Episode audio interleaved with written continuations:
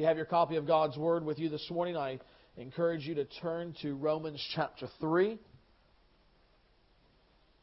Over the last several weeks, we have been looking at the core doctrines of the Christian faith. We have been looking at those very foundational beliefs of all those who have called themselves to be Christians over the last 2,000 years. And in some ways, all that we have been looking at so far, though good in and of itself, has been building up to this week, this morning. For today, we will look at that doctrine which stands at the very center of Christianity, at the very center of the Bible, at the very center of God's plan for all of creation. It is the doctrine of salvation. And it is here at this doctrine that we divide all of humanity uh, for, for, from now and from all time past and all time forward into two groups those who have experienced God's salvation and those who have not. It is here that we divide all religions throughout the history of human civilization into two groups Christianity and everything else.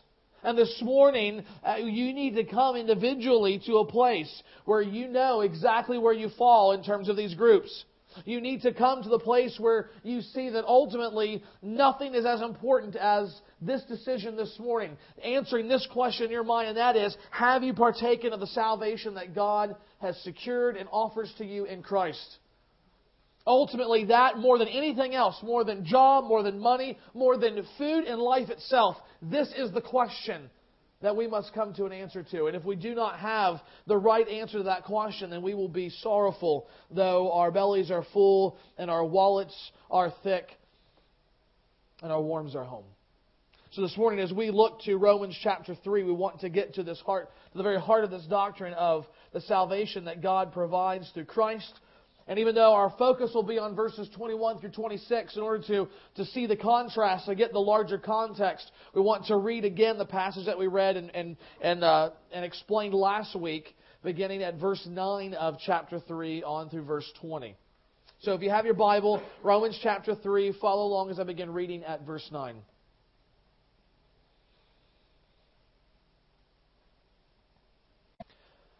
We've already charged that all both Jews and Greeks are under sin. As it is written, none is righteous, no, not one. No one understands. No one seeks for God. All have turned aside. Together they have become worthless. No one does good, not even one. Their throat is an open grave. They use their tongues to deceive. The venom of asps is under their lips. Their mouth is full of curses and bitterness. Their feet are swift to shed blood. And their paths are ruin and misery, and the way of peace they have not known. There is no fear of God before their eyes. Now we know whatever the law says, it speaks to those who are under the law, so that every mouth may be stopped, and the whole world may be held accountable to God. For by works of the law, no being will be justified in his sight, since through the law comes knowledge of sin. But now the righteousness of God has been manifested apart from the law, although the law and the prophets bear witness to it the righteousness of God through faith in Jesus Christ for all who believe. For there is no distinction, for all have sinned and fall short of the glory of God, and are justified by His grace as a gift through the redemption that is in Christ Jesus, whom God put forward as a propitiation by His blood to be received by faith. This was to show God's righteousness, because in His divine forbearance He had passed over former sins. It was to show His righteousness at the right time so that he might be just and the justifier of the one who has faith in Jesus. This is the Word of God this morning. Some have called verses 21 through 26 the greatest chapter in the Bible, or rather the greatest paragraph in the Bible. And it's from these verses that we see why it is that God must be the one who saves sinners, and we also see how it is that God can save sinners. And so from these verses, we want to observe four things about the doctrine of salvation, the very salvation that we need in our lives. Number one is this salvation is needed because sinners dishonor God's glory. Salvation is needed because sinners dishonor God's glory. Uh, as we saw, verse 21 begins with but now. And it was very clear when we read the entire text, I hope, that you saw that verses 21 through 26 was not just some isolated uh, statement or teaching that Paul had in there, but came as part of a larger argument. And in fact, verse 21 begins a major transition in the book of Romans. For from the very opening chapters in cha- or verses in chapter 1, Paul has been building this argument, and he has been building it and building it and building it. And it's only here in the middle of chapter 3 that that argument now begins to shift. He, he lays this foundation in the first three chapters, and now he begins to launch out in from it, uh, telling us about Christ. And in fact, it is here that we saw really, uh, all, all, this is what all of last week's sermon was about, was this leading up argument. And so if you were here last week, what you're about to hear is a refresher. If you weren't here, you will be all caught up at the end of this, alright? Paul begins the letter to the Romans saying this, I am not ashamed of the gospel. Why, Paul? Why are you not ashamed of the gospel? For, he says, it is the power of God for salvation to everyone who believes, to the Jew first and also to the Greek. For in it the righteousness of God is revealed from faith for faith.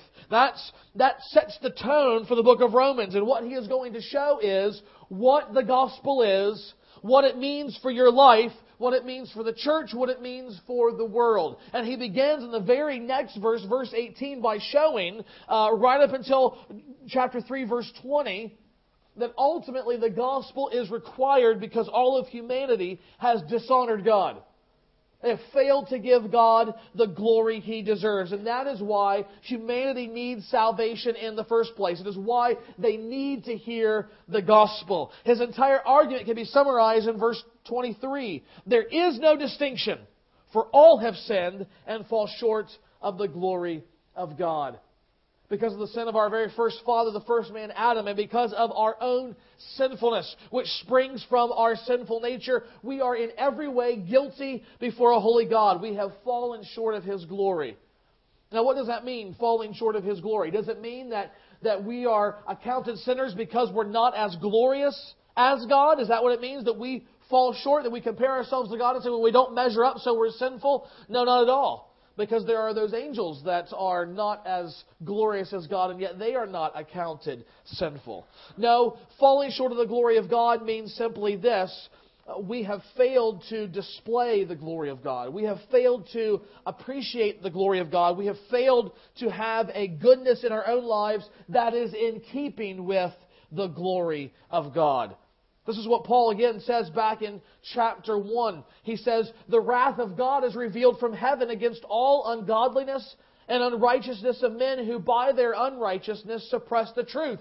What truth? This is the truth about who God is. He says, For what can be known about God is plain to them because God has shown it to them. What Paul is saying is, look, whether it is the Jews who have the law and the special revelation of God, or whether it is a pagan out on an island somewhere who has no access to the, the Jewish covenant, who has no access to the law of God, who's never read the Ten Commandments, nevertheless, all of them suppress the fundamental truth of who God is and fail to worship Him as God. Paul says they do not honor him as God or give thanks to him, but they became futile in their thinking, and their foolish hearts were darkened. Claiming to be wise, they became fools and exchanged the glory of the immortal God for images resembling mortal man and birds and animals and reptiles. What brings the wrath of God from heaven?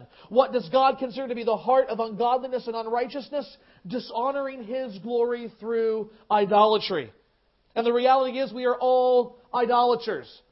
Now, some of you may think, well, look, I don't have a statue of Buddha in my house. I don't, I don't have a little wooden figurine. I don't go to uh, some very large idol and bow down to it. What makes you think I am an idolater? What gives you the right to say that? Well, simply this. Just because our idolatry is not as obvious as it is for some, that nevertheless does not mean that we are not idolaters. For idolatry, at the end of the day, simply means putting something on the same level as or in place of God in terms of importance in our life.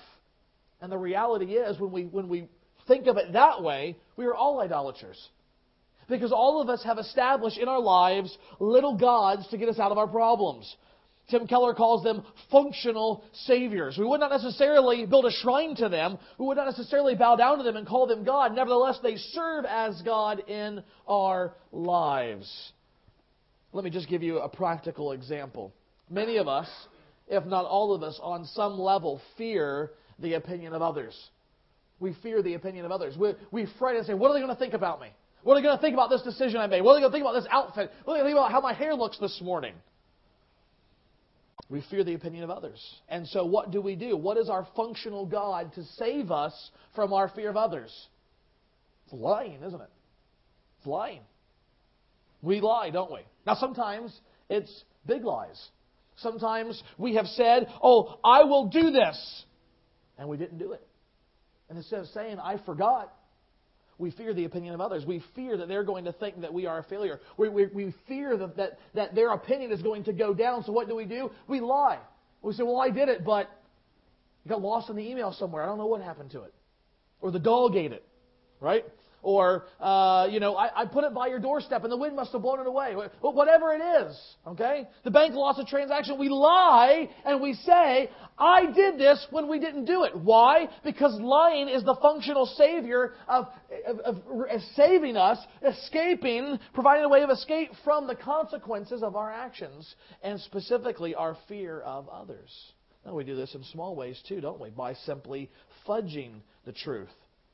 Uh, friends come out of an exam together. What, uh, having all received their test. How did you do? How did you do? Everyone is saying, "I got an A plus. I got an A plus. I got an A plus," and you got a B minus. And you're thinking, "I don't want to feel like the idiot here. Maybe you got worse than that." And so, what do you say? "Oh, I did okay. I didn't get an A plus. I got a, I got an A minus." We fudge that truth just a little bit. Many of us on social media fudge the truth, don't we? Because we only put sometimes good things on there. Now, I'm not saying that we should we should live in boohooville and use Facebook and Twitter to just complain and complain and whine and complain. That's not honoring to God either. But because we don't give the entirety of the truth on those things and very often spin the truth in our favor so we look good, we are doing that. Why? It is a functional Savior to get us out of what we perceive will be the very terrible thing of having people think less of us. We fear man, and therefore we exalt deception, deceit, and lying to God-like status. It's our Savior rather than God being our Savior. That's just one example. We could go through the entirety of our lives picking it apart that way, where we are placing our trust, we are giving our worship over to things other than God, and therefore we have all become idolaters.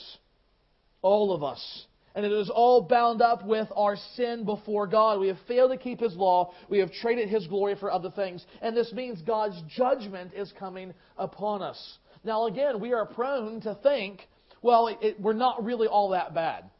In fact, I just had a conversation a couple days ago with a family member, and, and it was it was interesting because it reminded me, uh, frankly, of another uh, conversation that I had read about, was not there for, between uh, a pastor named Mark Dever and some a, a Hare Krishna uh, man when he was in Cambridge, England. He said he was coming out of a bookstore and a Hare Krishna was standing there and was wanting to sell him a, a, what was supposedly a Christian magazine. And he said, no, thank you. And he started to leave and he said, well, why not? He says, you're a Christian. I'm a Christian. Why don't you buy my magazine? And the pastor turned and said, well, um, I think we believe very different things about Christ. I don't think that you're a Christian uh, like I am. And, and, and, this puzzled the Hare Krishna. So they began asking and, and, talking back and forth. And finally, Pastor Dever said, Look, I think here's the reality. If both of us stood up with megaphones right now in the, in the, in the street and, and proclaimed our beliefs, people would like your view of Christianity more than mine. And he said, Why is that? And he told the Hare Krishna simply this do you or do you not believe humanity is fundamentally good? And he said, Of course, don't you? And Dever said, No, I don't. The Bible says, whether we want to hear it or not, that humanity is fundamentally sinful. That at our core, we are sinners. Just because, just because there's a little grease fire in my house and I go either, uh, uh, either put it out with a rag or I get the fire extinguisher and, and it's gone, that doesn't make me a firefighter, does it? No. If by profession I am a firefighter, then I will put out fires. But just because I put out fires doesn't make me a firefighter. Likewise, we aren't called sinners just because we commit some sins. We commit sins because at our core we are sinners. And that sin is, is seen more clearly than any other time than when we dishonor God with our lives. And thus we need God's salvation to escape the judgment that is coming to us because of our dishonoring of Him. The question is, how will we get this salvation? How will we experience forgiveness from our sins? Paul explains, secondly, that it's like this salvation comes through faith as God's gracious gift.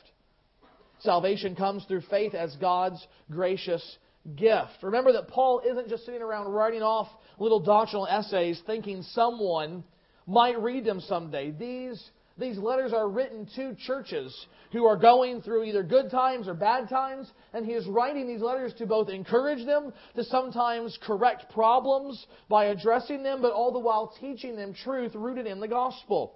And even though it's very popular today, frankly, it's, it's very, very popular in, in among some circles for scholars and pastors to say uh, it's not true, I think you cannot help but read the New Testament and, and see very clearly that the issue of legalism was a huge problem that Paul was addressing in his letters that he's writing. He's writing specifically in the context of Christianity that is growing out of Old Testament Judaism. And like himself, Paul sees other Jews believing that they are going to be saved ultimately because they have kept the law.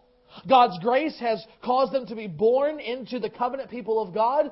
God's grace may have even opened their eyes and they trusted in Christ but they remain saved on the final day by their adherence to God's law. Now, I hope you don't believe that, but some Christians do. They say, well, God's grace got me in, but it's my works that keep me in.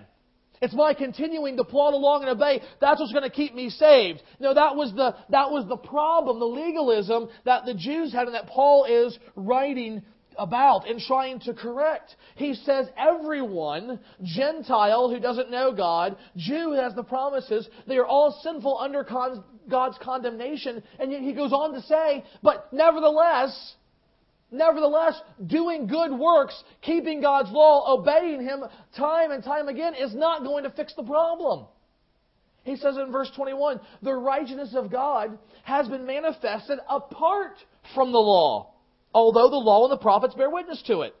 The righteousness, the righteousness of God through faith in Jesus Christ for all who believe. For there is no distinction, for all have sinned and fall short of the glory of God, and are justified by His grace as a gift through the redemption that is in Christ Jesus, which He says is to be received by faith.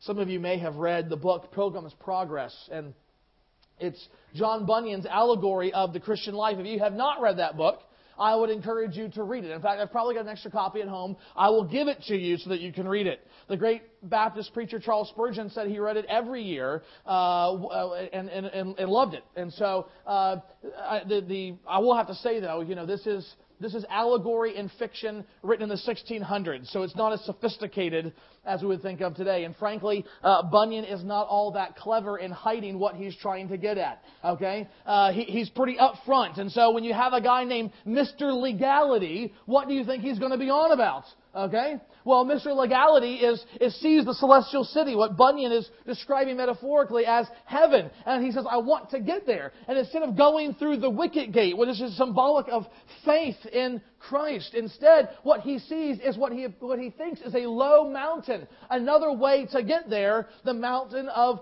Sinai.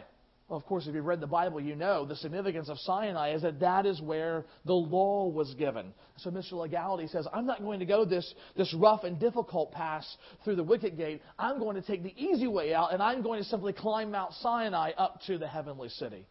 And so at first, the path is fairly easy. And yet, and then as Mr. Legality continues to walk, what happens is that the slope begins to get more and more sharp. So much so that he is, he is grasping his way up this mountain to the point that he feels like the mountain itself has gotten so tall and so straight that it's actually bending back over his head so that it's impossible for him to climb it. Now, what is, what is Bunyan getting at there in the metaphor? Well, the same thing that Paul is spelling out very clearly in his letters, and it's simply this you cannot ever do things good enough to earn forgiveness and life and salvation with God.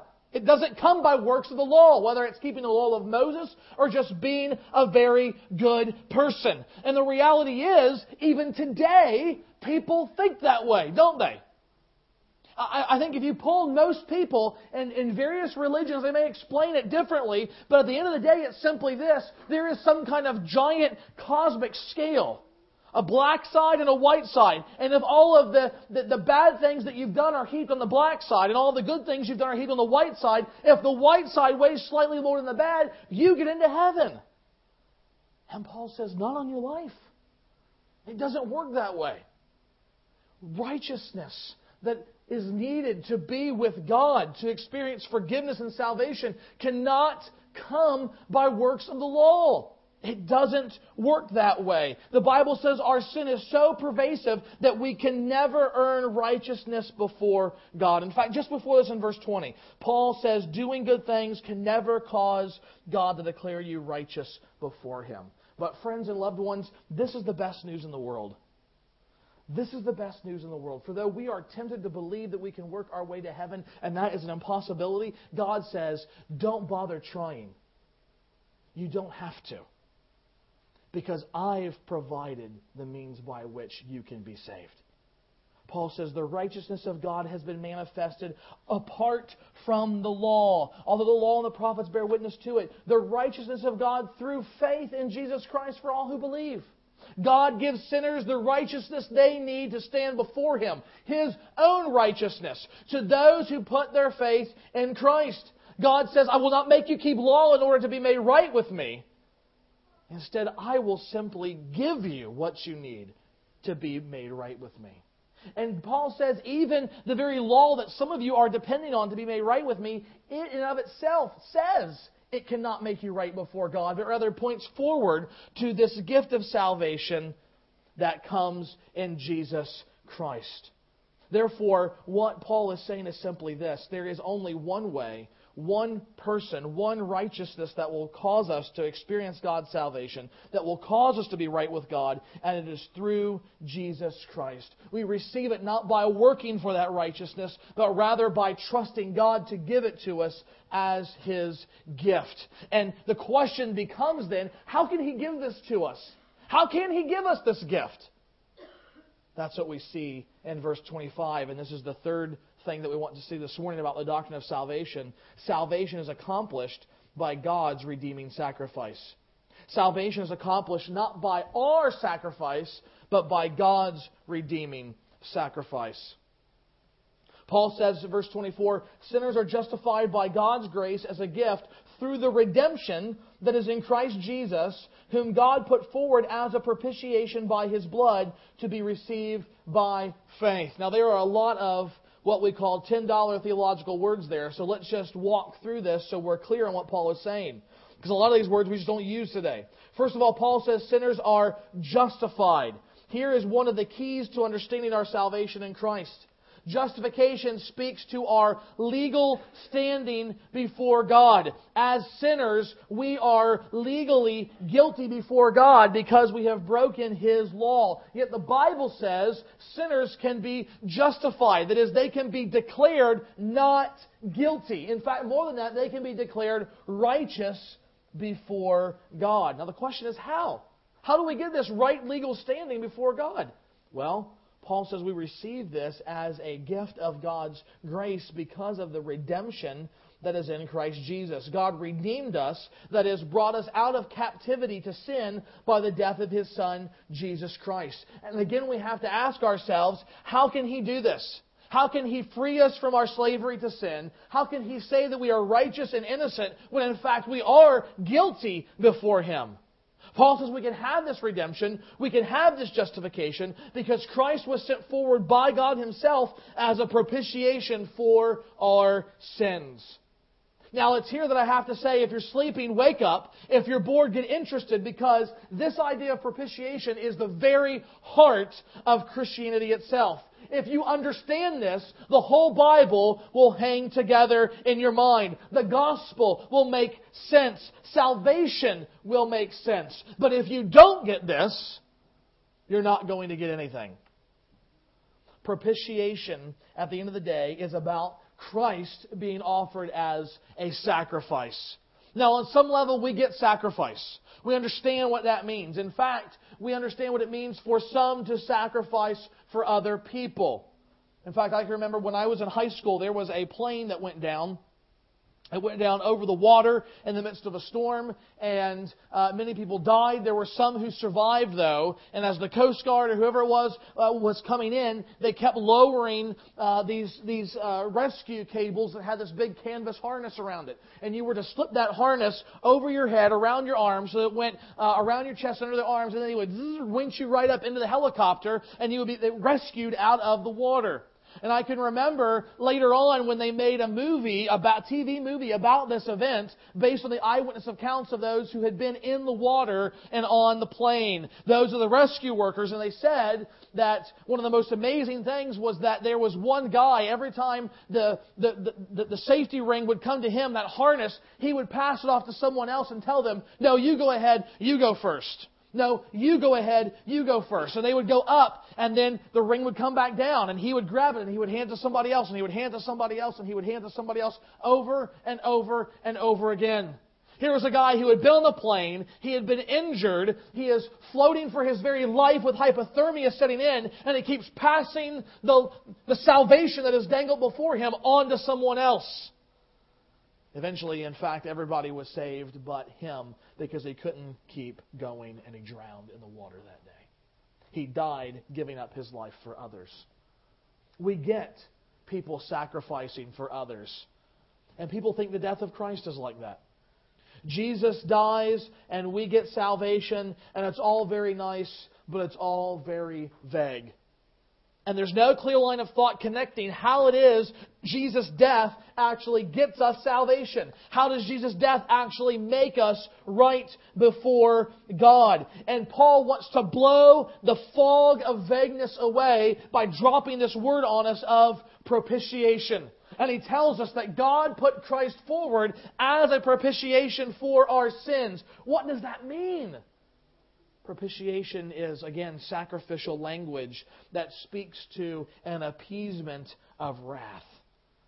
In other words, it's like this God in full justice, in full righteousness. Not in any way that we can look at him and say he is bad, he is mean, he is capricious, but no, fully just, God's wrath is about to be dumped upon our heads for our sin, and yet Christ willingly comes and he takes the wrath for us. So much so that God is no longer angry at his people for their sins, for the fullness of his wrath has been poured out on his Son and the sacrifice that he offered on the cross. That idea of Christ's substitution for his people is the very heart and soul of salvation and the Bible itself. The Bible speaks about all kinds of things that were accomplished by the cross. Our reconciliation to God, being moved from his enemies to his friends. The expiation of our guilt before God. The stain of our sin being cleansed by God. Our slavery to sin being broken by God, giving us freedom from it. The debt of our sin being canceled. Our spiritual enemies being conquered and put to open shame at the cross. But all of that is only possible because Christ died as a propitiating sacrifice. That is to say, all of those things hang together and find their meaning and significance and reality in this one fact Christ died as a substitute for his people. He stood in their place before God. And because we can never offer any kind of sacrifice perfect enough to atone for our sins, it was God Himself who offered the sacrifice for us. It's not as if, don't ever get the idea that God is somehow angry and mad and he's, he's getting ready to, to, to lash out hellfire upon us. And Jesus steps in and says, No, no, we need to love them. Oh, notice it was God the Father who sent forth the Son as a propitiating sacrifice. It was God's love for His people that resulted in the sending of Christ as the sacrifice that we need. And in all of this, Paul says, God himself is held up as glorious, for finally, salvation reveals God's righteous character. Salvation reveals God's righteous character. Paul says in verses 25 through 26, all of this, all of this was to show God's righteousness because in his divine forbearance he had passed over former sins. It was to show his righteousness at the present time so that he might be just and the justifier of the one who has faith in Jesus. Now, if we understand Christ's sacrifice, then we will see that it's an amazing display of God's mercy. But it's more than that. It's also a vindication of God's righteousness. Now, what do I mean by that? What is Paul talking about here? He means this the offering up of Christ as a propitiating sacrifice shows us the righteousness of God. It shows us something about His character. Now you say, well, why, why was that necessary? Well, Paul says it's necessary because previously God had passed over former sins. That means to say, or that is to say, Paul means that instead of bringing about judgment upon sinners, God let it go year after year, decade after decade, millennia after millennia, when sinners stood and lived and died before God and they deserved immediate judgment, God didn't give it. From the garden to Joseph's own doubting of God's plan before Jesus was born. Every single person deserved God's wrath immediately poured out upon them, but God held back. And what Paul says is if you understand who God is and you see that He did that, then immediately we have a problem. Because we think that's good, right? God's merciful and God's gracious and God's kind and God's forgiving. But He wouldn't be God unless He judged sin. See, this is the moral dilemma with God just forgiving people. He can't do it because He's God. You and I can do it because we're not God. And because ultimately, though uh, you may have kicked me in the gut or done something really bad to me, I can forgive you, but you just didn't sin against me. You sinned against God in doing that. Therefore, God is ultimately the only one who can truly and finally forgive. And yet, how can He do it when we're guilty? How can He be just and righteous and as holy as He claims to be if He doesn't judge sin? Think about it like this if we don't have the cross, then the entire sacrificial system of the Old Testament, the entire sacrificial system of the Old Testament says God is not a just God. God is not a righteous God. God is not a holy God. You say, how do you get there? How do you get there? Well, simply this. Think about what the Old Testament sacrifice system is saying. It is saying this. These individuals and families come when sin happens, when they want to give thanks. They have a grain offering. But when sin happens, they offer some kind of animal. Its blood is poured out so that God will have his, his wrath appeased, that he will look away from them. And then once a year on the Day of Atonement, the high priest goes in for himself and the entire nation and makes atonement. But what happens? The sacrifices keep going. They keep going on and on and on. And because they go on and on and on, the question is, God, how can you be just and let this keep going? The sacrifices weren't effective. Hebrews is clear. He says the blood of bull and goats cannot take away sin. It's impossible. And yet that is what the Old Testament sacrifices were based on. The blood of bulls and goats. So if they can't take away sin, God, why are you accepting them? Why are you forgiving your people? Why aren't you judging sin as the righteous and holy God that you are? The answer is Christ. Christ. It's the coming of Christ that says it was okay for God to pass over former sins. It was okay for Him to institute blood sacrifice in the Old Testament because all of those things were pointing forward to Christ. They were anticipating the one true sacrifice that would really atone for sins and bring full and lasting redemption. All of those other sacrifices offered in faith were only real. They were only effective. They only worked because Christ was one day going to come. This is the whole argument of Hebrews when he says everything in the Old Testament is a shadow flying off the reality of the person and work of Christ. So the cross, the message of the gospel, reveals God's righteousness because it shows He is not a God who simply lifts up the heavenly rug and wipes our sin under it like some cosmic dust and says, try to do better next time. The consequences of our sin are dealt with.